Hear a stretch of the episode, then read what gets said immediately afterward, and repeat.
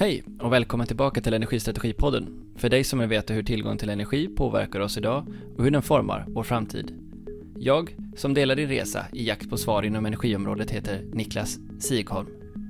Kristdemokraterna har haft en tydlig röst i frågan om kärnkraftens position i det svenska energisystemet. Idag träffar vi Camilla Brodin, energipolitisk talesperson för KD. Vi är såklart intresserade av att låta henne ge kontext till detta och vad i dagens utveckling hon är bekymrad över. Här hör vi också Camilla berätta om sin syn på turerna kring Anders Ygemans information till näringslivsutskottet och kapacitetsfrågan i Stockholm, bland annat. Och hur tycker hon och KD att vi ska bana väg för ny teknik som kan behövas om Sverige ska ställa om energisystemet? Häng med!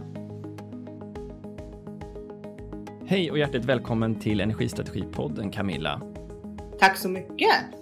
Som energipolitisk talesperson för Kristdemokraterna så syns du i medierna i energifrågor, men berätta för oss först. Hur, hur kom det här med energi och energipolitik in i ditt liv? Det kom ju som en stormvind får man väl eh, enkelt säga.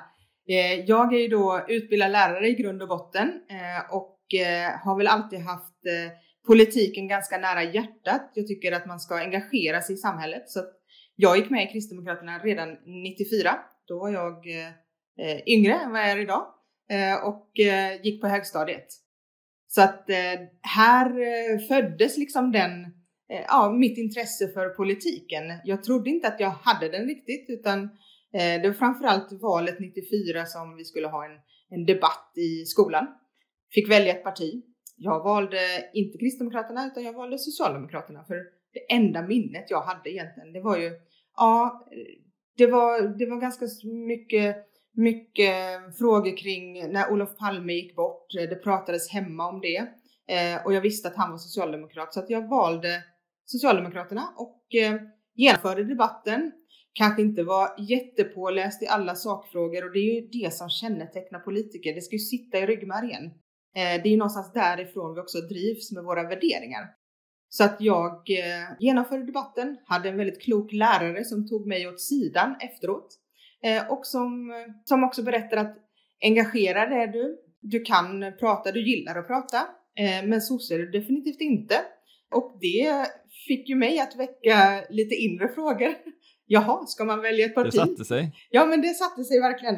Så han uppmanade mig att ja, men nu framåt hösten, eh, för detta var på våren, vid hösten så kommer ju ändå de politiska ungdomsförbunden ofta till skolan.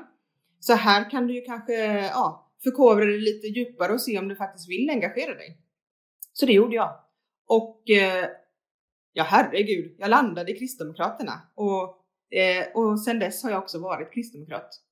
Eh, så att eh, där föddes liksom den banan och sedan sedan eh, har det ju varit, eh, varit fritidspolitiker under väldigt många år från och till. Jag är i, född i Borås men uppvuxen i Jönköpingstrakten i en liten ort som heter Tenhult och eh, där blev jag, ja, första gången som jag fick mitt politiska uppdrag eh, för Kristdemokraterna i Jönköping. Sen flyttade jag till Karlstad och eh, pluggade där. Eh, hade också lite uppdrag där på fritiden. Och eh, 2003 flyttade jag till Stockholm. Eh, och då blev jag också engagerad mer här i partiet och har jobbat med olika saker inom partiet också, framförallt organisatoriskt. Men också alltid varit fritidspolitiker och satt som ersättare i Stockholms fullmäktige innan jag flyttade till Täby. Och i Täby sen så 2014 så blev jag kommunalråd och hade då hand om näringsliv och arbetsmarknadsfrågor. Och sen så vet vi alla att det kom ett val 2018 och eh, blev då invald eh, för Kristdemokraterna i, i riksdagen. Och då får ju alla partier också göra en fördelning med vilket utskott man hamnar i. Och här tog ju då det fart för näringsutskottet tänkte jag, det är klart att man, man jobbar med näringspolitiska frågor och det, det kan jag. Det, det vill jag fortsätta göra. Vad jag inte hade räknat med var ju att energipolitiken hade ett ganska stort utrymme även i näringsutskottet. Den första tiden var ju nästan lite chockartad. Men jag tog mig an det här och tycker att det är superspännande och det ger bokstavligen energi, verkligen. Eh, när man börjar grotta i ett ämne, när man börjar läsa på i ett ämne och eh, det är nästan så att man fick sätta sig i skolbänken igen. Och nu har ju också den senaste tiden sen, sen jag kom in energifrågorna varit en, en ganska stor del av det vi också gör i, i näringsutskottet. Och i den svenska debatten så, så har ju också frågorna i och med valet också eh, lyfts upp till, till ytan och eh, allt ifrån den energiöverenskommelse som var 2016 till, till dagssituationen vi har idag. Ja, energipolitik har ju verkligen kommit att bli industripolitik också. Verkligen. Hörru du, det är ju ett eh, debattglatt eh, energiklimat där ute. Och det har hänt en massa saker liksom under hela 2021 känns det som att det har duggat eh, nyheter hela tiden. Men det som hände allra senast var att Anders Ygeman var i en intervju med på Ekot i lördags, närmare bestämt, där han svarar upp på frågor som har dykt upp apropå ett, eh, ett, eh, en reportageserie på DN som visar att beredskapspengar från SVK, närmare en miljard, nästan 90 miljoner per år, har används för en uppgradering av samma anläggning som ni pratade kring vad gällde säkringen av kapacitet och överrullningen och den deal som Ygeman gjorde tillsammans med ett antal energibolag för att lösa bland annat pågen-problematiken i Skåne när de ville bygga ut och inte hade möjlighet till det. Och nu sammanförs de här två frågorna och, ta oss igenom det här. Nu dyker det upp ytterligare en aspekt i den här frågan som ju var en het potatis redan innan jul. Eh, apropå hur pengar skulle användas. Då i överrullningen så handlar det om närmare 30 miljarder också fördelat på ett visst antal år som ni tillsammans med Centern, Liberalerna, Moderaterna och Sverigedemokraterna skickade tillbaka till regeringen och som sedan har gått ut på proposition och föreslås inträda 1 maj. Men jag vet inte om jag lyckas hålla isär de här två frågorna nu i alla fall, men, men det berörde då eh, överrullningspengarna. Nu gäller det ytterligare en miljard i stöd som SVK då ger. Är du förvånad eller vad, vad känner du inför det här? Ja, men det här är ju en eh, soppa utan dess like eh, för alla personer som är inblandade i det, både eh, som finns nära i, i de olika Eh, både inom myndigheter och inom energipolitiken, precis som varje medborgare som får det här rapporterat, så öppnar det ju upp mer frågor än vad det ger svar. Eh, för om vi liksom tittar tillbaka till, på bandet så, så kan vi ändå se att jag vet inte hur många gånger både Anders Ygeman som energiminister och SVK och eh, Lotta som generaldirektör har varit i utskottet och försökt förklara vad det är man har gjort. Lite slarvigt uttryckt så har man sagt att ja men kom och visa alla korten på bordet för att vi, vi måste liksom veta vad det är vi bedriver politiken inom. Om vi tittar på startskottet egentligen så med den nya problematiken så var det precis som du säger, pågens eh, tillväxtarbete och det stoppas upp på grund av, av, av att man inte har tillräckligt med kapacitet i näten eh, i Skåne. Och här uppstod ju liksom den första problematiken. Eh, vi hade en särskild debatt också om detta i, i riksdagen. Eh, jag tror att det var i juni månad eh, 2019. Sen mot hösten så vet vi alla att, att eh, när budgeten kom så, så hade regeringspartierna också föreslagit en ökad, en kraftigt ökad skatt på kraftvärmen, vilket också gjorde att man hade en problematik eh, nere i Skåne och i Stockholm. Men man hade så fint anslag och det var stora bilder och rubriker att nu hade man ändå löst situationen ja, i, i, i både liksom södra Sverige i, i Malmöregionen men även i Stockholmsregionen. Vi fick då rapporter om att oj, är det elberedskapspengar som har, eh, har använts till det här eller inte? Så vi valde att kalla in i näringsutskottet båda parter för att också säkra upp vad är det som har hänt? Och jag minns ju själv vilka frågor jag ställde till Anders Ygeman. Och det är ju så här, varför har man använt sig av elberedskapspengar i ett sånt här skede? Eftersom det vi har hört är ju att nej men vi har ingen elkris i Sverige. Det har ju varit den stora parollen ifrån Anders Ygeman. Det är liksom den första frågan. Men där blev ju svaret nej men det är så här man gör. Det här är inte någon kris. Jag ska inte säga att jag fick en klapp på huvudet, men, men det var liksom, det var ingen stor fråga. Det var liksom, det var bara en förbipasserande fråga. Blev det känt då vilka nivåer det var man menade att man skulle lägga in? Nej, nej, det var inte, utan detta var liksom ett, ett eh, läge som rapporterades att det är så här vi gör. Och eh, någonstans så får man ändå lita på myndigheter och man får lita på att man ändå liksom har en energiminister som berättar hela sanningen också. och jag ställde också frågan, finns det några ytterligare, någon ytterligare information som vi behöver veta om, som vi inte har fått redovisade? Men då var svaret nej, det finns inget ytterligare. Och nu så kommer beskedet med DNs gräv, eh, om vi nu får kalla det för det, upp ändå hur många, alltså i miljardklassen man ändå kommer att betala ut ifrån SVK och de påtryckningar som ändå har varit där. Och det är därför det är angeläget för oss att återigen kalla både energiminister Anders Ygeman och också Lotta eh, från, eh, från Svenska kraftnät till utskottet för att verkligen reda upp i det här. Men förtroendekapitalet, det har ju, det har ju brustit eh, något enormt. Eh, vad är det som gör att vi denna gången ska tro att alla korten ligger på bordet? Det är ju den stora frågan.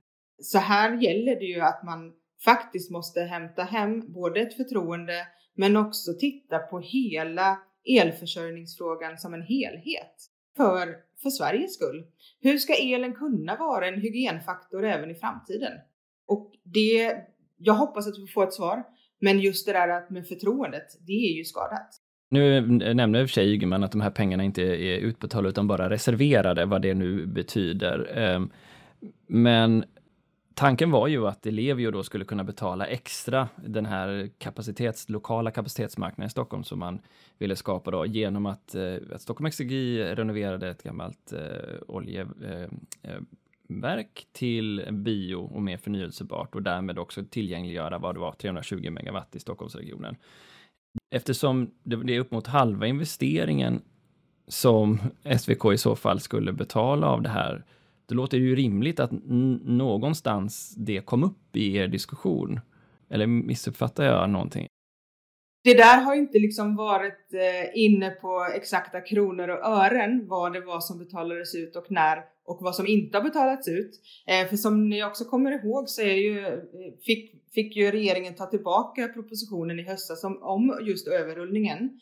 För att vi var ju ganska många partier i riksdagen som som det kallas, gjorde följdmotioner, vilket gjorde att regeringen inte gick fram med sin proposition till beslut, utan man hämtade hem den tillbaka. Sedan har man också eh, samtalat med både bransch och med politiker eh, om liksom hur den här propositionen sedan ska, ska se ut. Eh, och eh, eh, den propositionen har vi inte sett ännu. Eh, inte slutprodukten, eh, men där vi liksom ändå har fått vara, vara med, skruva på, på några parametrar som ändå gör hur ska vi kunna få en ökad takt i byggandet av nät? Eh, samtidigt som också egenfinansieringen från bolagens sida också måste till i, i en högre utsträckning för att det också ska kunna liksom bli verklighet så att inte det enbart blir en överbelastning på kunderna. Ja, men jag, jag tänker så här, för ni är väl överens ändå tror jag, att, om att det låg ett, ett, kapacitetsproblem i Stockholm, trots allt. Och det vill ni ju båda två lösa. Och om man nu ändå, om jag förstår dig rätt här, det finns ett, ett transparensproblem, så som du upplever det, med Ygeman och att ett förtroende kan vara skadat därav.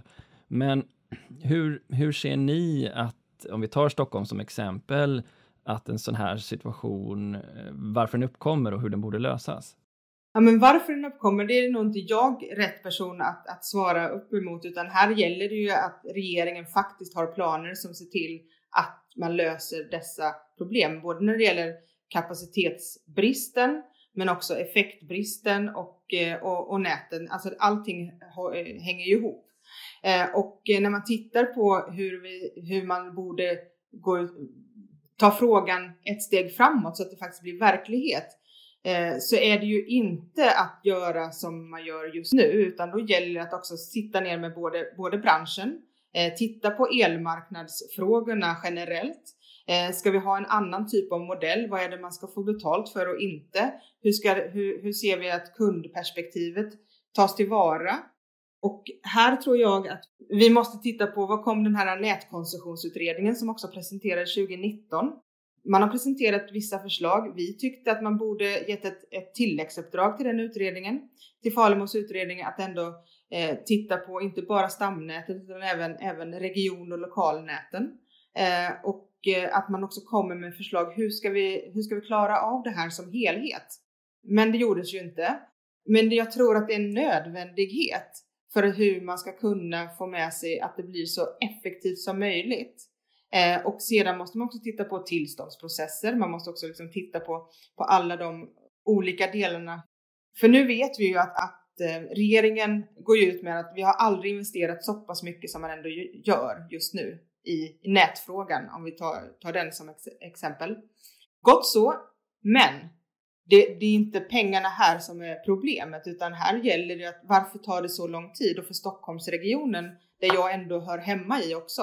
Eh, vi kunde också läsa om exemplet i den här DN, DN-artikeln om Stockholms handelskammare som pekar ut en plats i, i Täby. Eh, jag bor själv i Täby och har följt den här frågan väldigt länge eftersom jag också eh, förra mandatperioden var, var kommunalråd i Täby.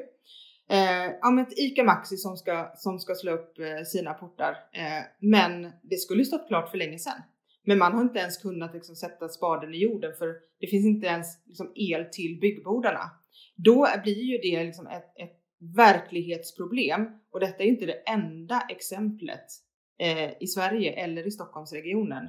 Hur många projekt blir vilande på grund av att vi inte har tillräckligt med kapacitet i näten? Eh, och inte tillräckligt med effekt heller. Så att här, här gäller det ju liksom att ta ett helhetsgrepp och inte bara lappa och laga som jag upplever att regeringen måste göra just nu. Och det är ju en, en, ett, sådant, ett sådant sätt som man nu har hanterat den här frågan. Utan här gäller det att, att titta på helheten eh, och ta på sig det ansvaret som faktiskt krävs för att el fortfarande ska vara en hygienfaktor i Sverige. Så det, en, det ena är ju såklart då Eh, transmissionen och, och, stamnätet och hur vi får ner strömmen så att säga från norr där det finns tillgänglig eh, kapacitet ner till bristområden så som Stockholm. Men i själva Stockholm finns det ju också kraftproducerande verksamhet. Hur ser du på den frågan?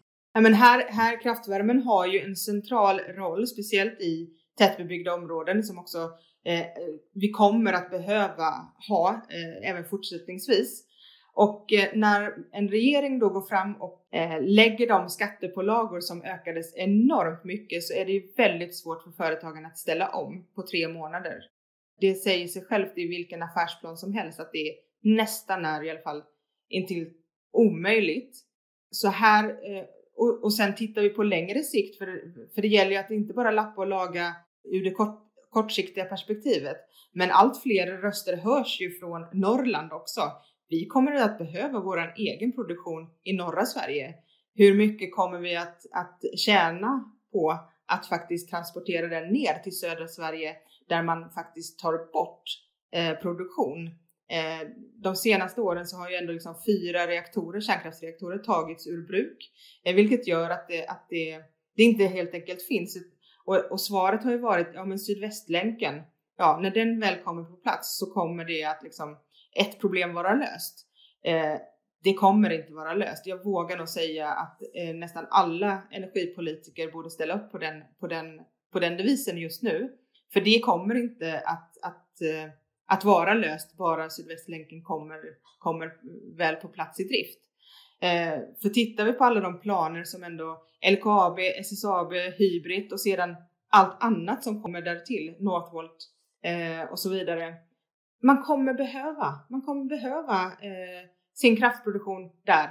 Eh, vi kommer att behöva kraftvärmens roll och fjärrvärmens roll kommer vara avgörande för hur det går för våra storstäder. Här gäller det liksom att titta på helheten återigen. Eh, vi har i dagsläget inte ett leveranssäkerhetsmål. Vi har inte eh, ett eh, planeringsmål heller med, så att vi kan uppmana liksom alla att jobba efter samma mål. Och här har ju vi kristdemokrater varit ute Eh, jag minns att min första artikel som energipolitiker så sa jag att Sverige borde ha ett planeringsmål om minst 200 terawattimmar. Eh, och eh, det tyckte väl, eh, det tyckte många var, oj, vad baserar du det på? Och det var ju när man börjar liksom räkna lite, lite, lite på sin egen kammare så, så ser man ändå att ja, men det tar tid i Sverige det här är inte någonting som vi tror måste finnas på plats imorgon. Men om vi tittar liksom från 2030 och framåt, då ska vi klara den, hela den, den eh, elektrifieringsera som vi ändå är inne i. Elektrifieringen kräver ju, eh, krävs för att vi ska kunna nå klimatmålen som vi alla är överens om att också vilja nå. Och då behöver man också ha ett planeringsmål. Nu har jag redan fått revidera min siffra om 200 terawattimmar per år till 250 terawattimmar när man också ser att ja, men här kommer det att krävas mycket mer el om vi faktiskt ska kunna klara av att, att leverera stål utan kol i, i Hybrid-projektet till exempelvis. Hur, hur tänker du då att eh, SVK i sin systemutvecklingsplan för 2020 till 2029 eh, spår 153 terawattimmar 2030? Jag tror att det är alldeles för lågt räknat. Eh, för, för tittar man liksom från 2030 och framåt, eh, för det är ändå de horisonterna vi måste liksom ändå ha, ha med oss i beräkningen. Eh, för som vi vet så, så, så, går det liksom inte över en natt. Eh, eh, sånt här tar tid och speciellt med, med Sveriges eh, alla tillståndsprocesser och, och, och, och, regelverk och, och de problematiken som man ändå stöter på eh, under resans gång så, så behöver man ha en planerings, eh, planeringshorisont som också ger signaler till alla olika, olika, olika aktörer oavsett om man är producent eller om man är nätägare eller vad man är så behöver man också ge signaler. Vad är det? Hur, hur ser morgondagens energipolitik ut för att vi ska klara klimatmålen? Eftersom det, det kommer vara en ganska central del. Energifrågan kommer vara en central del för hur, hur Sverige också eh, framgent ska, ska kunna liksom visa att, att, eh, att eh, det går att eh, lägga sin produktion i Sverige. Eh, vi ska vara ett pålitligt land som har ren el, fossilfri el. Eh, och det är egentligen det som vi vilar hela våran grundförutsättningar på. Och här behöver vi liksom hitta ett sätt eh, för att det också ska bli verklighet. Men det här är ju intressant. Du, jag får rekapitulera här snart, för det är så många intressanta grejer man skulle kunna fråga mer om. Men om vi tänker oss just det här planeringsmålet om 250 terawattimmar då som du tar upp. Eh, hur tänker du dig att det ska slå igenom och vilka effekter vill du ha med det? För det är ju väldigt stor skillnad var någonstans den här, eh, den här energin produceras. Eh, förklara för mig, hur, hur, hur, hur tänker du att en sånt här mål kommer påverka hur eh, energilandskapet förändras?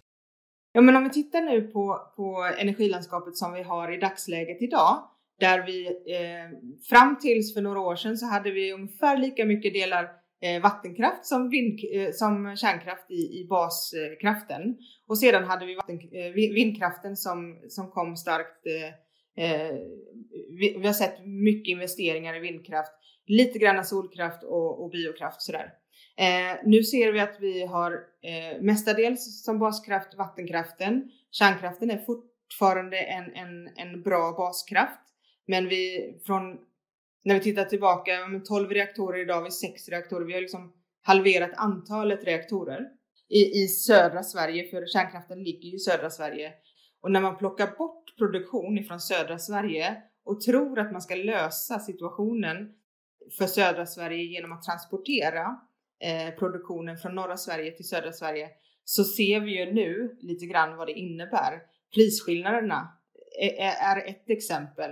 Eh, vi tittar på att vi, vi, vi ser liksom att, att här behöver vi ju verkligen en, ge signaler till marknaden. Vad är det som ska gälla i framtiden om man ska liksom våga göra de investeringar som ändå, som ändå krävs? Men förstår jag det rätt då att du skulle vilja bryta ner det här 250 terawattimmars målet till också lokala mål då? Var någonstans den här energiproduktionen ska finnas någonstans? Ja men absolut, eh, absolut. Det, måste, det kommer krävas. Vi ser ju nu den nationella planen som har tagits fram när det gäller vindkraftens utbyggnad som presenterades nu i, i eh, slutet av, eh, av januari. Eh, den, det, det är en produkt som jag inte tror ens kommer att vara möjlig, men den pekar ju ändå ut eh, var någonstans i landet och hur många, hur mycket produktion de olika länen i Sverige ska ha. Eh, och där ser vi att det, det är mestadels vindkraft i norra Sverige eh, för att den då sen ska transporteras ner till södra Sverige. Eh, och jag tror att vi kommer behöva mer av, av allt. Vattenkraften vet vi, den kan vi inte bygga ut i särskilt stor utsträckning utan men vi kan, vi kan ha lite mer effekthöjningar eh, och så vidare kring, kring den men inte, inte i det stora hela. Eh, sedan så har vi kärnkraften men om man lyssnar på vissa partier så ger ju den signalen att den ska vara borta 2040. Eh, och då blir ju den stora problematiken hur ska Sverige se ut i framtiden om vi ska ha all vindkraft i norra Sverige. Man räknar ändå med 20 terawattimmar ute till havs. Eh, man lägger nu ett förslag om subventioner på havsbaserad vindkraft när det gäller anslutningsavgiften ifrån regeringens sida. Och är det, mest, alltså är det det mest kostnadseffektiva för Sveriges elsystem som helhet? vad tycker Vi du? tror inte Du det. tror inte det? Nej, nej. Jag tror absolut inte, inte på den idén utan här ser vi att om vi ska behålla vår baskraft, vi ska, vara, vi ska vara stolta över att Sverige ändå befinner oss där vi gör med att vara en av de mest utsläppsfria länderna när det gäller energisidan. Och det är ju tack vare att man faktiskt investerade i kärnkraften ja, på, på 70 och 80-talen eh, och sedan att det liksom har fått vara en baskraft i Sverige och framförallt för, för, för industrin och för jobben och för, för medborgarnas skull så har ju det tjänat oss väl. Säg att vi står där vi står nu då. Eh, och så har vi en massa ansökningar om, om eh, havsbaserad vindkraft som ligger hos SVK. Och det nu då framöver skulle kunna lösa en del av effektproblematiken i södra Sverige genom att eh, det blåser mer kontinuerligt ute till havs. Är det då inte en rimlig lösning om marknaden efterfrågar och får bygga de här anläggningarna? Jo, men marknaden, marknaden får, får, får gärna bygga, bygga havsbaserad vindkraft. Men att svenska staten ska gå in och subventionera i så pass stor grad, alltså miljardinvesteringar i för att underlätta, då har man ju helt plötsligt återigen subventionerat ett energislag i den mildaste grad, alltså i, i så pass stor omfattning att det hade kanske kunnat vara andra delar som man hade kunnat investera i för att få ett mer kostnadseffektivt system än att slå undan benen för vissa andra kraftslag. Eh, så här gäller det att liksom titta på eh, vad var det för, för grundförutsättningar som till exempelvis kärnkraften hade vid, vid eh, det beslutsdatum när man ändå valde att stänga ner. Eh, för det är inte bara att trycka på en knapp och tro att ja, men nu är det avstängt och sen, sen, sen, eh, sen löser sig allting. Eh, för det är inte så kärnkraften fungerar. Man trycker inte liksom bara på en knapp och sen är allting frid och fröjd. Eh, utan här handlar det om att på ett ansvarsfullt sätt, utan att tumma på säkerhetskraven, se till att det också finns förutsättningar för att kärnkraften ska kunna drivas vidare. Och då måste politiken stå upp för att men det kommer även att finnas en förutsättning för det här kraftslaget även efter 2040. Men det blir ju svårt som en marknadsaktör att ta de orden på allvar när det i varenda scenario från Energimyndigheten eh, inte finns med någon kärnkraft i Sveriges energisystem efter 2040. Men i den senaste debatten nu som har varit så har det ju låtit eh, på er eh, som att det här ju handlar om mycket mer än bara en livstidsförlängningsfråga från 2040 och framåt, utan även att förbereda för ny kärnkraft. Och Ebba Busch Thor har varit ute i debatten och sagt att hon har pratat med intressenter som säger sig vara intresserade av att finansiera ny kärnkraft i Sverige. Mm, ehm, var, varför skjuter ni diskussionen ditåt då? Eh, förklara för mig. Eh, varför handlar det inte snarare om fossilfrihet och kontra förnyelsebart som resten av partierna driver? Ni, ni framstår nu som de, de, de mest investeringsvilliga i kärnkraft medan andra pratar om att livstidsförlänga. Ni går liksom ett steg längre. Hur, hur kommer det sig? Nej, men jag tror att vi kommer behöva göra både och. Av de sex reaktorer vi har så måste vi också se hur kan, alltså livstidsförläng dessa reaktorer. Eh, för det är det mest kostnadseffektiva för Sverige. Eh, så det är liksom nummer ett. Check på den eh, om vi skulle få vara med och bestämma. Men vi ser ju också att man har ju tagit bort produktion i södra Sverige och vi tror inte att man kan bara förlita sig på att använda den, den elproduktion som produceras i norra Sverige och sen som ska transporteras ner till södra Sverige. Vi tror, inte, vi tror helt enkelt inte på den lösningen. Eh, för vi vill inte heller skapa no något eh, elkrig mellan Nord och Sydsverige. Sverige är ett geografiskt avlångt land eh, och det är det vi har att förhålla oss till. Men då måste vi också, vi måste också komma med signaler. Vad är det då vi behöver? Ja, men vi tror faktiskt att kärnkraften har en viktig roll att spela Eh, i Sverige och tittar, titt, höjer vi blicken lite grann och tittar ut i världen så ser vi också att det, det dels produceras, eh, det byggs nya reaktorer eh, och Sverige då som har varit traditionellt sett ett kärnkraftsland och har en väldigt fossilfri produktion. Varför ska vi inte fortsätta vara det? Och då behöver vi också tillkommande reaktorer. Och då gäller det för oss ifrån politiken att vara otroligt tydliga med den viljan och att det är faktiskt välkommet att investera. För det är klart, jag som bolag, om jag hade drivit ett bolag som, som faktiskt bygger olika typer av, av, av produktion, men där en del är kärnkraften. Det är klart att jag skulle inte, jag skulle inte göra mångmiljon och miljardinvesteringar i ett bolag där inte kärnkraften har en, en central roll eh, efter 2040. Så att här behöver ju politiken vara otroligt tydlig med vad som också kommer att gälla framöver. Vad säger du då till exempel till Miljöpartiets energipolitiska talesperson eh, Lorentz Tovatt som säger att Camilla kan prata mycket om vill. Det kommer ändå vara billigare och bättre med havsbaserad vindkraft i kombination med, ja, säg vätgas. Ja, men vad, vad, säger du till, till alla de medborgare och företag där, där produktionen måste vara vilande eller du måste flytta till ett annat land för att leveranssäkerheten är inte fullgod, fullgott nog? Eh, det tycker jag inte vi ska tumma på. Ett välfärdsland som Sverige eh, ska faktiskt kunna lita på att elen finns där när du behöver den. Eh, jag skulle också vilja säga att, att, att el har ju också blivit en jämställdhetsfråga när vi tittar ut över världen de länder som faktiskt har tillgång till vatten och el eh, där kvinnor inte längre liksom behöver gå eh, till bäcken och tvätta kläder utan man, man har tillgång till en tvättmaskin, man har tillgång till, till en diskmaskin eller till rent vatten. Det är liksom basala hygienfaktorer som har varit sådana självklara delar för oss i Sverige under de senaste årtiondena. Eh, och vi tycker att det är självklart. Men för andra länder så är det inte det. Eh, och där spelar ju också kärnkraften en väldigt stor roll. Om man inte då eh, tycker sig att, att man vill investera i kol och olja eh, som, som vi ser att Asien och framförallt Kina ändå gör i sina kringliggande länder också investerar. För vi borde ju liksom ha en gemensam fiende och det är ju putta bort kolet och oljan. Eh, för det vet vi. Eh, jag säger inte emot där, men, men eh, alls och jag tror inte att det är några partier som gör det heller i dagsläget i Sverige. Eh, men att, att det har liksom blivit något slags krig, vindkraft kontra kärnkraft. För mig, vi kommer behöva både och. Eh, vi kommer behöva både och. Men vi måste också ta det på allvar att det blåser inte alltid. Eh, och det ser vi ju bara den senaste tiden. Det är också därför vi, har, vi uppmanas av SVT att inte dammsuga alltid när det är som kallast. Vilket gör att det blir ju en väldigt konstig snedvriden debatt om vi tittar på hela elsystemet.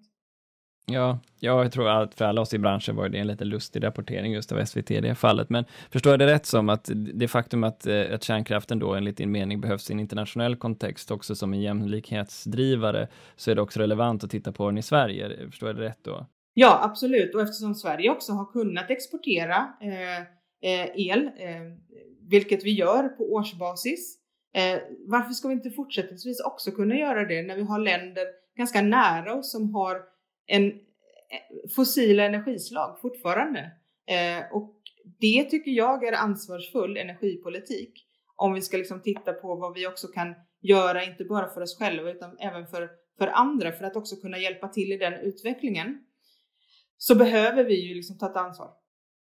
Vilken typ av kärnkraft är det du, du äh, skulle vilja se? Nej, men här, här är det ju jättespännande. Vi också kunde läsa om, om Uniper och, eh, och eh, KTH och Blykalla som nu går samman för att liksom eh, titta vidare på, på, eh, på små modulära reaktorer, på ny kärnkraft, alltså fjärde generationens kärnkraft. Eh, frågan är också så här när man då kan återanvända uranbränslet under väldigt överskådlig framtid Eh, så ska det då också kallas förnybart? Jag tror inte att Lorentz Tovatt skulle hålla med mig i den frågan eh, i dagsläget, men här gäller det också att titta på ja, men vindkraften. Hur länge står ett vindkraftverk, eh, vindkraftverk i Sverige? Ja, det står ja, någonstans mellan de nya verken, kanske i 25 år i alla fall, eh, medan de gamla verken nu måste bytas ut. Eh, dessa betongfundament och, eh, och vi ser också vad det också gör med vår natur. Eh, det borde vara en självklarhet att också analysera vindkraftens effekter eh, och inte bara smälla på med, som någon har uttryckt det, med stålskogar lite här och varstans. Eh, för är det det mest hållbara för vår framtid. Jag tror att vi kommer att behöva en mix av alla delar framöver. Ska vi gå tillbaka lite? För vi hann inte riktigt eh, gå i, eh, beröra allting som du tog upp där i början, för du sa så många saker samtidigt. Eh, men ni vill också ha ett mål om leveranssäkerhet. Eh, vad är det? Kan du beskriva hur det leveranssäkerhetsmålet skulle utformas om du satt i regeringen? Det är en jättebra fråga. Vi har ju redan eh, röstat om det här i Sveriges riksdag eh, för snart två år sedan att Sverige skulle ha en, ett utpekat leveranssäkerhetsmål. Och det handlar ju om att, att eh, vi måste kunna lova eh, våra medborgare och våra företag att faktiskt en leverans sker av el. Eh, och här gäller det ju att man också har en utpekad ansvarig som också tar hand om det här. För idag finns det inte någon sådan som faktiskt ser till att det finns, att det sker en leverans av el. Eh, och i det första steget så måste man ju säga, vem, vem, vilken myndighet ska bära det här ansvaret? Eh, och eh, tittar vi runt om i Europa så finns det många länder som ändå, ändå har tagit an sig i den här frågan. Eh, regeringen har också sagt att man ska återkomma och eh, nu har de ju några månader på sig kvar, kanske någon, eh, innan man då måste återkomma till riksdagen eftersom vi redan har röstat igenom det här och, och eh, fått majoritet för den här frågan i Sveriges riksdag. Så här gäller det ju att regeringen faktiskt presenterar ett sådant förslag eh, och sedan får vi ta ställning till det om, om det är gott nog eller inte och om vi ser att det finns en utpekad ansvarig som också uppbringar att ta sig an det ansvaret. Men är det leveranssäkerhet för SVK, alltså stamnätet, eller ner på, på region och lokalnät också ni tänker, sig, tänker att sådana här leveranssäkerhetsmål behöver finnas? Jag tror att man behöver se det som en helhet eh, på, på, från, från nätsidan och här, här skulle man ju önska att, att ändå Svenska kraftnät eh, kanske fick det uppdraget. Eh, att ändå ta sig an det här. Eh, och det gäller ju liksom att man har dels en bra dialog med alla olika typer av aktörer som ändå liksom bedriver nätverksamhet. Eh, och att man också ser till att det faktiskt går att använda sig av näten eh, fullt ut och att det finns tillräckligt med effekt och kapacitet. Eh, och att ha det uppdraget, det blir ett utökat ansvar i så fall än vad det är som SVK har idag. Eh, och eh, här behöver, man, här behöver man sätta sig ner och ha ett seriöst förslag hur det både målet ser ut men också hur den utpekade ansvarige också ska kunna uppfylla eh, de här kraven.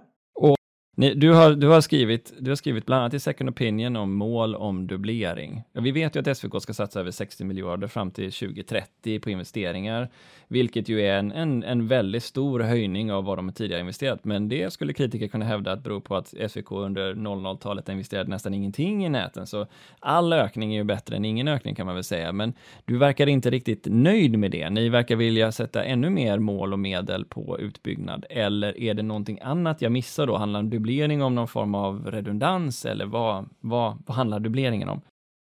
Dubblering av, av, eh, av SVKs uppdrag handlar ju om dels i investeringsutrymmet men också, men också i, i kapaciteten. Eh, så att här behöver vi liksom titta på eh, vi skulle vilja ge ett uppdrag. Hade vi suttit i regering så hade vi gett ett uppdrag om, om just dubblering eh, när det gäller investeringsviljan. Eh, och eh, för, för, precis som som många beskriver så är det ju så att, eh, att eh, det under 00-talet, det har inte gjorts tillräckliga investeringar. Vi har inte underhållit och det kan jag också rikta en kritik mot när vi under alliansregeringen satt, eh, satt vid makten. Att vi inte heller gjorde, gjorde vad vi skulle. För, för det ser vi ju frukten av nu. Det finns alldeles för mycket både underhåll men också nybyggnation som inte har blivit till. Eh, och därför så har man ju också en, en, en skuld i, i, i det arbetet. Så här behöver man ju sätta rejäla mål eh, och då inte bara slänga ur sig en siffra och slå sig för bröstet för att det här är good enough. Så här mycket har det inte gjorts på flera, flera år. Nej, det är helt sant. Men är det det som är det det vi har att förhålla oss till hur verkligheten ser ut? Nej, eh, verkligheten ser ut på ett helt annat sätt och då gäller det att man också betar av den skulden ganska snabbt eh, och då, då är ju det ett av uppdragen. Eh, samtidigt som man måste liksom titta på, på tillståndsprocesserna också. Återigen så är jag där vid tillståndsprocesserna för det är en viktig del. Eh, varför ska det ta så lång tid i Sverige fast det inte gör det i Finland? Okej, okay, men ta då alla miljarder som är planerade investeringar i näten redan idag och lägg till SVKs investeringar om 60 miljarder. Det är ju mycket pengar Eh, som det är som ska hämtas in för elnätens kostnader, tänker jag. Eh, och elnätsägarna är inte nöjda med dagens reglering och reglerade kapitalräntor, vilket leder till bland annat domstolsförfaranden om vad som ska gälla. Och inför kommande reglerperiod så säger det att investeringar inte bara behöver ske i kapacitetshöjande insatser, utan även för att öka flexibiliteten i näten som också behöver pengar i och med det elektrifieringen och behov av flexibilitetstjänster. Så behovet av att investera är stort och pengarna behövs. Om man vänder på kuttingen är det flera som kritiserade, inte minst den här propositionen Särskilt investeringsutrymme för elnätsverksamheten som var ett resultat efter överenskommelsen i Skåne som vi pratade om tidigare. Det innebär ju också, tror jag, 30 miljarder som någonstans behöver belasta näten. Och där var Energimarknadsinspektionen emot, likväl som SVK när det gäller avsaknad av krav på investeringsutrymme som ska gå till kapacitetshöjande åtgärder. Konkurrensverket var kritiska och villägarna var kritiska och trycker på att det är riskabelt att ge sig sådant utrymme till delvis monopolverksamheter.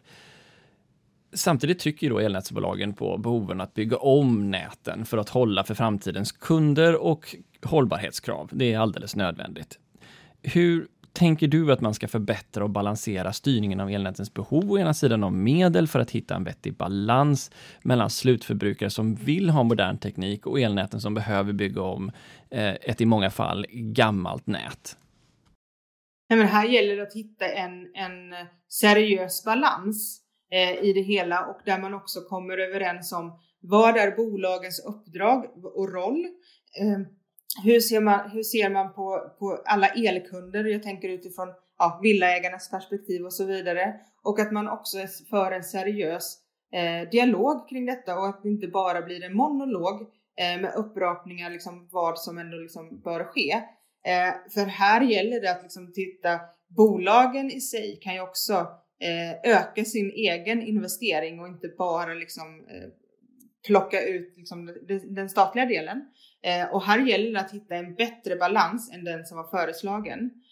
Sen så tror jag att vi på längre sikt, detta gäller ju liksom i det korta perspektivet, men på längre sikt så, må, så, måste vi också titta på hur ska elmarknaden fungera i framtiden? Och här behövs det ett rejält omtag.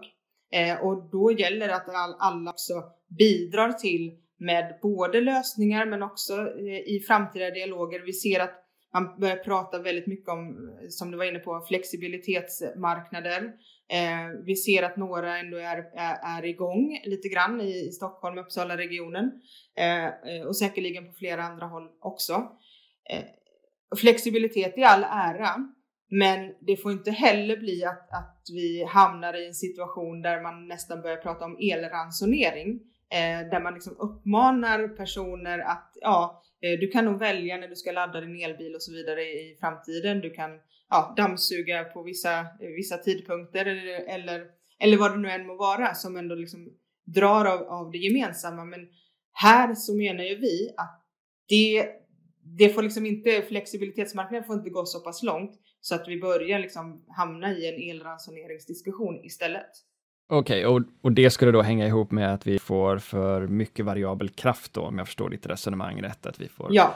eh, ett, ett eh, ransoneringsbehov för att vi har perioder då det blåser för lite. Okej, okay, men då förstår jag, försöker jag, tror jag förstår dig. Samtidigt är det nu, om man då ska prata dels om de här pengarna nu då som handlar om upprustningen av elnäten och hur mycket elnäten behöver utvecklas för framtidens energisystem, så har vi också hela det paket som kommer från Fossilfritt Sverige. Och då är det flera marknader som behöver investeringar och har önskemål om kostnader kopplat till att etablera en marknad för koldioxid, för koldioxidavskiljning, för elektrifierade transportsträckor som eh, behöver investeringsstöd till förnyade krav på, på investeringsstöd till bioproduktion. Det, det finns en rad spår. Vad behöver vi satsa? vad, vad, vad, vad är er budget för det här, höll jag på att säga? Nej men våran budget, jag tror att man måste liksom vara lite mer precis och kommit lite längre. Men, men jag tror att eh, till exempel som Fossilfritt Sverige också överlämnade till regeringen för några veckor sedan en vätgasstrategi eh, som, som Sverige saknar idag men där, där vi ser att flera EU-länder ändå har en sådan. Eh, det är också någonting som eh, bland annat vi men också flera partier i riksdagen ändå har haft med liksom i sina i, i, i sina, sina motioner eh, till riksdagen för att liksom, eh, här behöver vi ta ett eh, krafttag kring det. För vätgasen är i all ära, men jag tror att vi behöver en strategi för att också liksom kunna möjliggöra och, och, och se liksom den, den delen. Sedan finns ju alla de här förslagen kring CCS-lösningar och så vidare eh, som också kommer att vara en nyckelfaktor för hur vi liksom ska kunna, kunna med, med nya spännande idéer också eh, koldioxidinfångning eh, eh, eh, som också kommer att kunna hjälpa eh, hela den svenska produktionen när det gäller liksom att vara tänka mer klimatsmart i framtiden. Eh, och med alla dessa olika parametrar, ja det är klart att, att det måste också eh, finnas en investeringsvilja kring detta. Men återigen så måste politiken signalera att det här faktiskt är okej. Okay. Eh, vi kan titta på, på CCS-lösningar som ändå har gjorts i Norge. Eh, norska staten går ändå in med ganska mycket medel här. Här behöver vi också se till att vi kan, att vi kan också eh, se till att, att eh, stötta upp eh, nya eh, kreativa, innovativa eh, lösningar eh, och, eh, och ha det utrymmet i, i våra budgetar. Vi måste också liksom kunna, kunna välkomna att eh, nya innovationer möjliggörs, möjliggörs med smarta lösningar och så vidare. Smarta elnät pratas det också väldigt mycket om. Så, så eh, hela elförsörjningsfrågan kopplat till klimatfrågan Eh, innebär ju väldigt många olika delar och eh, eh, jag tror att, att de flesta partier i Sveriges riksdag tycker att det är bra grejer det som görs och sedan så får man också liksom se, se varefter liksom man, man forskningen går vidare. Man ser eh, goda exempel runt om i världen eh, där man lyckas och där man, där man stöter på en problematik emellanåt och, och måste liksom börja om och, och backa ett steg. Eh, men det kommer att vara välkommet eh, den dagen eh, när också en marknad är, är redo för detta. Och jag tror att vi, vi måste börja med en vätgasstrategi. Vi måste också ha en, en strategi för, för CCS-lösningar exempelvis. Med tanke då på din kritik om att subventionera havsbaserad vindkraft så är ju vätgas och minsann CCS, med tanke på att koldioxiden ska ner i backen igen, tekniker som behöver stöd för att utvecklas eller inte då, för att det kan tänkas finnas marknadskrafter som löser det istället. När och var och hur är det statens uppgift att gå in med kapital för att putta en eller annan teknik framåt och inte? Eh, som alla är ganska överens om tror jag, det är liksom när det är väldigt nya, nya innovativa lösningar som börjar komma upp och man kan också se resultat, vad det också kunna, eh, kunna göra liksom för, för helheten. Eh, då finns det också en investeringsvilja från statens håll att då subventionera eller på ett, något annat sätt underlätta för att, för att ett eh, kraftslag eller, eller eh, någonting som ändå ska kunna liksom möjliggöra eh, eh industrins möjligheter att liksom eh, få ner sina utsläpp och så vidare. Och här tror inte jag att det finns någon som kan säga att när man kommer upp till den här graden, sen kommer vi att subventionera. Eh, för det är inte riktigt, riktigt så det, det, fungerar, utan här måste vi eh, återigen ta ett helhetsgrepp. Hur ser vi till att i det korta perspektivet så klarar vi av att eh, hålla så låga koldioxidutsläpp som möjligt eh, kopplat till leveranssäkerheten. Eh, och här någonstans så gäller det liksom att hitta hitta balansen så att man inte förstör marknaden. För det är inte, det är inte politikerna som är experter. Jag skulle aldrig vilja säga att politiker är experter på, på på någonting av, av det här, utan här måste politiken få förutsättningar att försöka förstå hur ett system fungerar och sedan eh, få så pass mycket input ifrån alla olika, olika håll för att kunna lägga förutsättningar så att det faktiskt fungerar i praktiken. Eh, och det är väl det som missas lite grann när man har gått upp till subventioner av energislag till, så till en milda grad eh, att de själva säger nej stopp, vi vill inte ha det här längre för att nu kan vi stå på egna ben. Eh, och när, när politiken ändå fortsättningsvis ändå puttar på i den riktningen, ja då är det inte väl investerade pengar av våra gemensamma medel. Eh, men det gäller självklart att liksom försöka underlätta till viss del för vissa delar. Men, men eh, kärnkraften vill inte heller ha några subventioner, men man vill inte ha några käppar i hjulet för att kunna liksom bedriva sin verksamhet precis eh, lika lite som vattenkraften vill att man ska vara inne och peta i allt för mycket regleringar och så vidare, utan man vill ju också kunna ha förutsättningar för att driva det här vidare och kunna bidra till, till, till elsystemet. Eh, sedan kommer, kommer nya marknader, eh, nya innovationer. Ja, då kanske man måste följa det lite grann. Men till slut så behöver vi liksom eh, behöv, behöver man inte ha de subventionerna eh, för att det blir inte det bästa. Det blir inte den bästa investeringen för, för varken Sverige eller, eller globalt sett. Ja, jag kan tänka mig att en av utmaningarna i det där är ju att eh, om man lyssnar på många olika perspektiv så kommer de alla med just olika perspektiv. Eh, skulle du prata med transportsektorn så behöver de ju subventioner och stöd för att säkerställa att eh, snabbt etableras eh, Eh, laddinfrastruktur motorvägar, var ett långt ord, men eh, och skulle du prata med cementindustrin så säger de att de behöver eh, hjälp och stöd med investeringar i underlättande av CCS-teknik exempelvis för att kunna skapa hållbart cement och betong. Och flygbranschen behöver också subventioner för att kunna ställa om till exempelvis bio och förnyelsebart. Det här blir ju väldigt breda och komplexa frågor som ju egentligen går över mer än bara näringslivsutskottets ansvarsområden. Vad tycker du om hur energifrågan håller på att utvecklas och förgrenas in i alla områden, till miljö, till transport, till flyg, till ja, en rad olika departement som nu måste samsas runt det här. Hur, hur ska man rent praktiskt kunna hålla ihop en så här samhällsgenomgripande förändring som du ser det? Ja, men det är en jättebra poäng och eh, här har ju vi inhouse i liksom vårat parti redan kommit på att vi kan inte jobba i stuprör framöver. Eh, egentligen inte inom några ämnesområden och energifrågan är ju verkligen ett praktiskt exempel på det här. Eh, det är därför jag samtalar jätteofta eh, och eh, med de personerna som företräder oss i trafikutskottet eller miljö och jordbruksutskottet eller i civilutskottet för att vi tillsammans behöver ju också veta om vad den andra gör. Eh, det här är ju någonting som departementen också måste göra.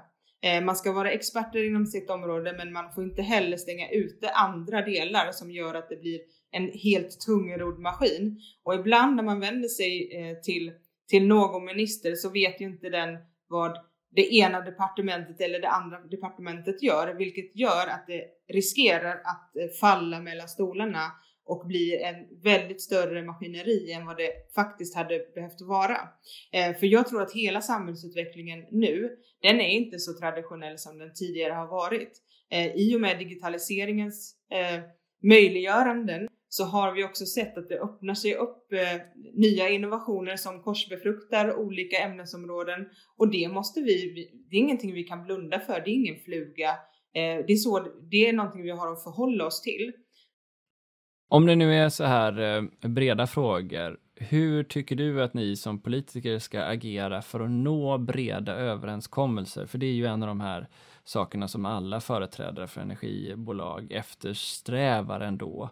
Um, och nu så eh, är, ni, är det ju flera då, jag vet inte hur man ska sätta för ord för det, men en energikonsum- Eh, energiöverenskommelsen som var eh, eh, har ju inte det breda stöd den en gång hade och det var ju ett tag sedan och marknaden har förändrats en del. Vad tycker du?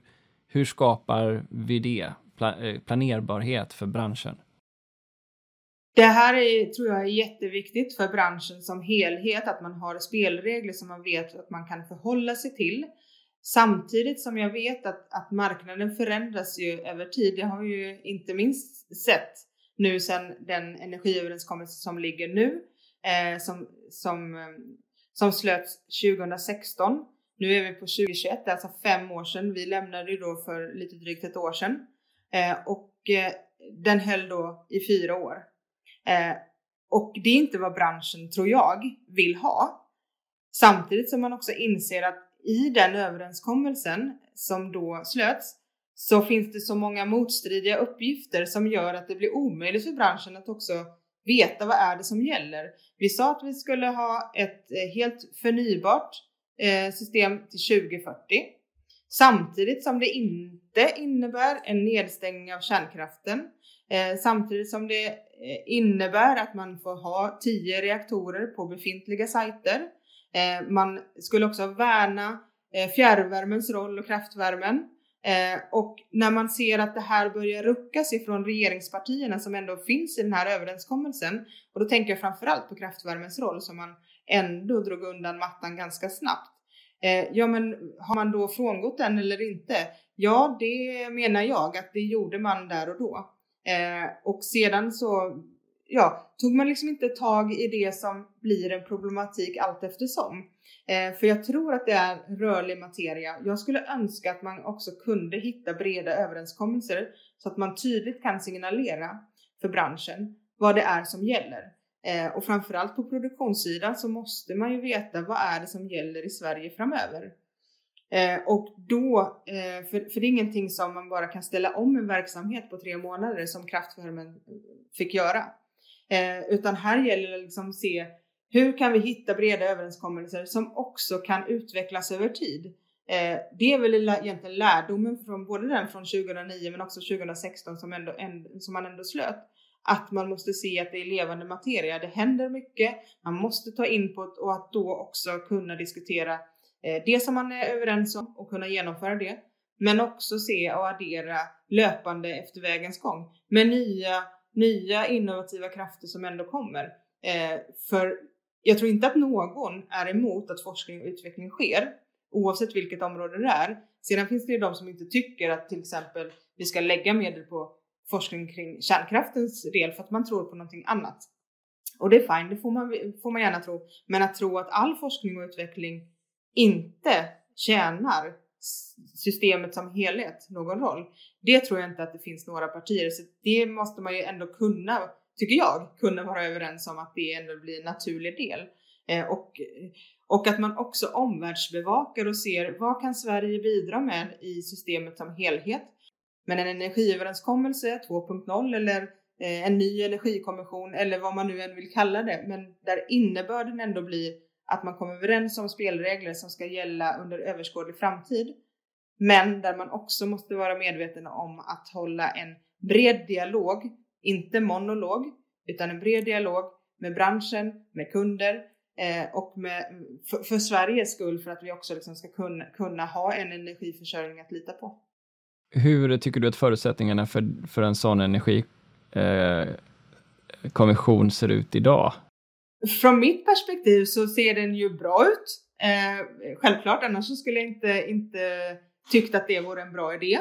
Eh, men det är ju upp till andra partier att egentligen svara på. Eh, jag tror att det skulle vara välkommet både från branschens sida men också från, från många politikers sida och, och här ser vi ju inte allra minst inom Socialdemokraternas parti eh, där flera röster ändå höjs för att man tycker att eh, ens egna parti inte driver en energipolitik som faktiskt eh, man traditionellt sett har gjort och där man inte känner igen sig i den, i den regeringspolitiken som man ändå för ifrån, ifrån ministerhåll just nu. Eh, och där, där det känns som att man har lämnat lite walkover eh, i vissa delar, inte alla delar ska jag säga, men i vissa delar. Så att eh, ifrån den breda politiska sidan så tror jag att eh, det skulle vara välkommet.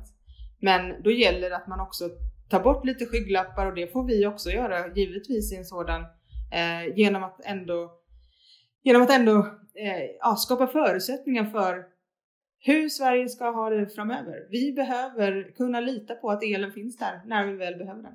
Tror du att eh, Ygeman klarar av att med eh, kommande agerande och hörande i eh, att överbrygga det förtroendegap du pratade om tidigare? Här finns ju väldigt mycket att bevisa för just Anders Ygeman eh, som energiminister. Eh, och eh, det gäller att man faktiskt är ödmjuk inför en sådan uppgift om man ska fortsätta ha ett förtroende överhuvudtaget. För jag menar, det lär ju behövas om ni ska ha en gemensam energikommission. Absolut, eh, och då måste man verkligen då måste man verkligen bevisa att man klarar av ett sådant uppdrag. Eh, och det är bara Anders Ygeman själv som kan ta på sig det i så fall. Och då, då måste man både ta bort skygglapparna men också öppna upp ögonen och faktiskt eh, vara mer transparent än vad man har varit hittills. Avslutningsvis då, det är ju ett högt tempo här i de förändringar som krävs för att vi ska nå eh, Parisavtalets mål och ja, för all del vår egen klimatlag, oavsett om vi pratar om förnyelsebart eller fossilfritt. Hur känner du inför det tempot? Hur, hur optimistisk är du att vi klarar av att nå de här Eh, målen?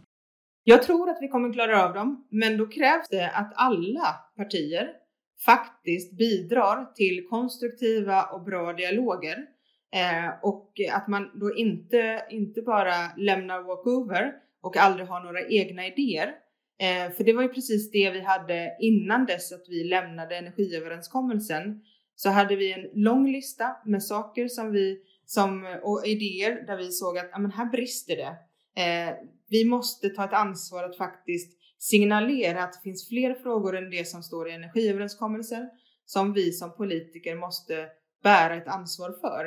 Eh, dels för att också alltifrån att utreda för att det ska kunna liksom bli en produkt som sedan kan, eh, kan eh, förverkligas eh, oavsett hur utkomsten blir. Men vi måste liksom signalera att här finns det saker som är angelägna just nu.